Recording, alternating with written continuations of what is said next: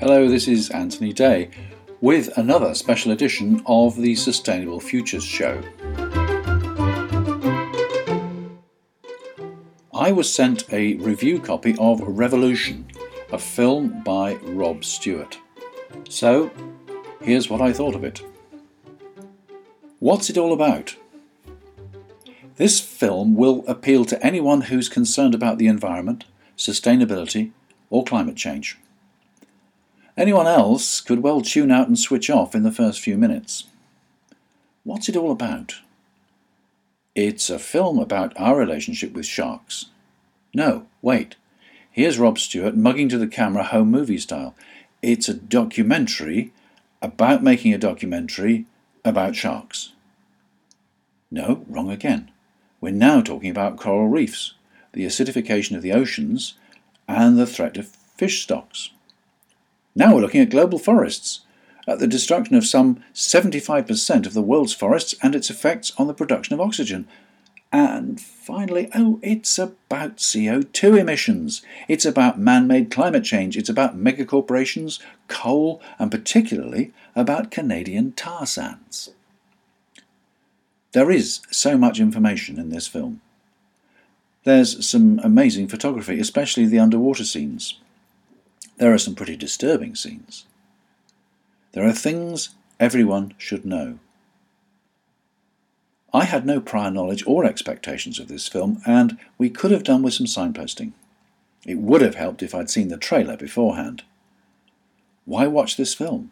What's it going to tell us? Why is it important? How does it affect me? Without answers to some of these questions, I'm afraid the general viewer will just switch off. There is no clear thread at the start. The later part of the film shows how concerned citizens took their message to COP15, the 2009 United Nations Climate Change Conference in Copenhagen, and how the conference closed with no real result. We saw anti coal protesters outside the White House in Washington. There was detailed coverage of the pro- protests at COP16 the 2010 conference in Cancun, Mexico. Again, little was achieved, and this time the protesters were expelled. My main criticism of this film is that it lacks a strategy for action. The filmmaker suggests that if you don't like what the government is doing on climate change, you should elect another one. Well, we tried that in the UK last week, and it didn't work. Climate change and the environment were never discussed in the election campaign. Public awareness is the first challenge. People don't know, so people don't care. This film reminded me of Al Gore's An Inconvenient Truth. They both give an account of the threats and risks to our planet and to our life on Earth, but they don't say what we should do about it. The Age of Stupid was a similar film. How could we have been so stupid as to get into this mess? it asked but it didn't suggest any solutions. If you wait to the end of Al Gore's film, as the credits roll, you see little hints like drive a smaller car or turn the heating down one degree. If you wait to the very, very end of Revolution, after all the credits, which are extensive, after the Canadian tax status statement, the very last line before fade to black reads, Open your eyes. Be brave. Fight for something. What? Fight for something? Is that it? If we don't know what we're fighting for, we're certainly not going to achieve anything. The most memorable statement in the film, for me, came from Dr. Patrick Moore. No, not the astronomer. A former Greenpeace activist and now an advocate of exploiting the Canadian tar sands. He said Tomorrow morning, 300 million vehicles in America need to start up to keep civilization running.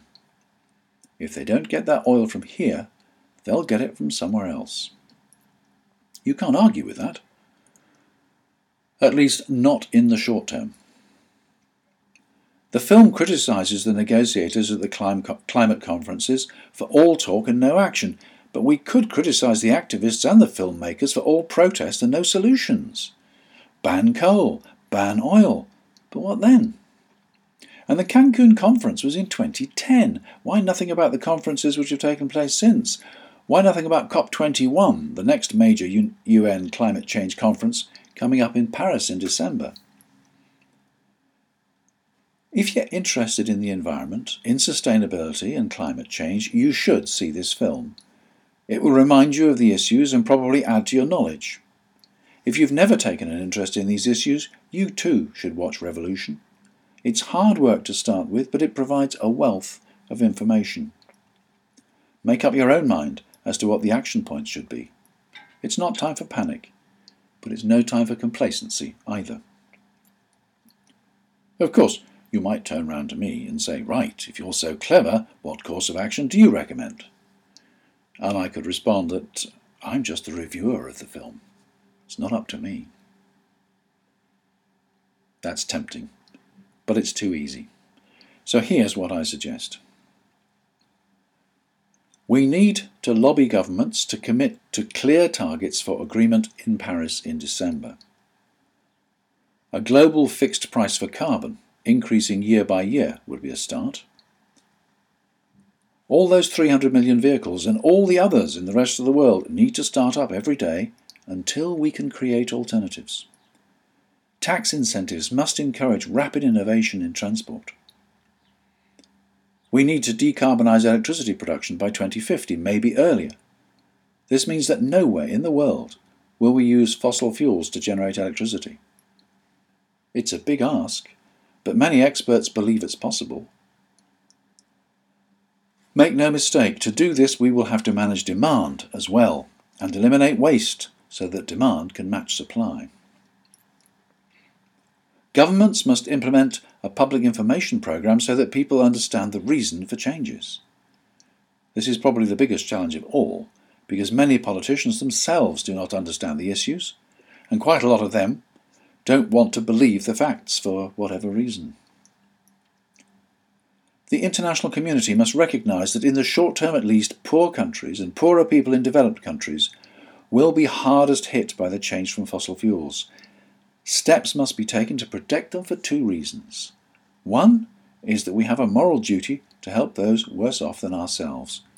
And if you don't buy that, then if we neglect the poor, there's a good chance that they will all rise up and destroy what we're trying to do.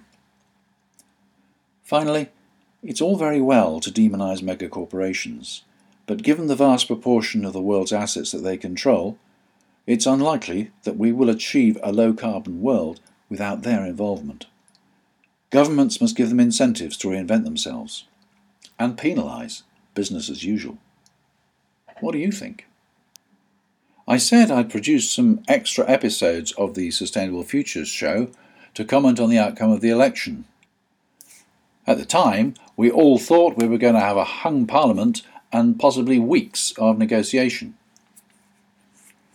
In the event, of course, everything was over very, very quickly. We have a new Conservative government, now with an absolute majority.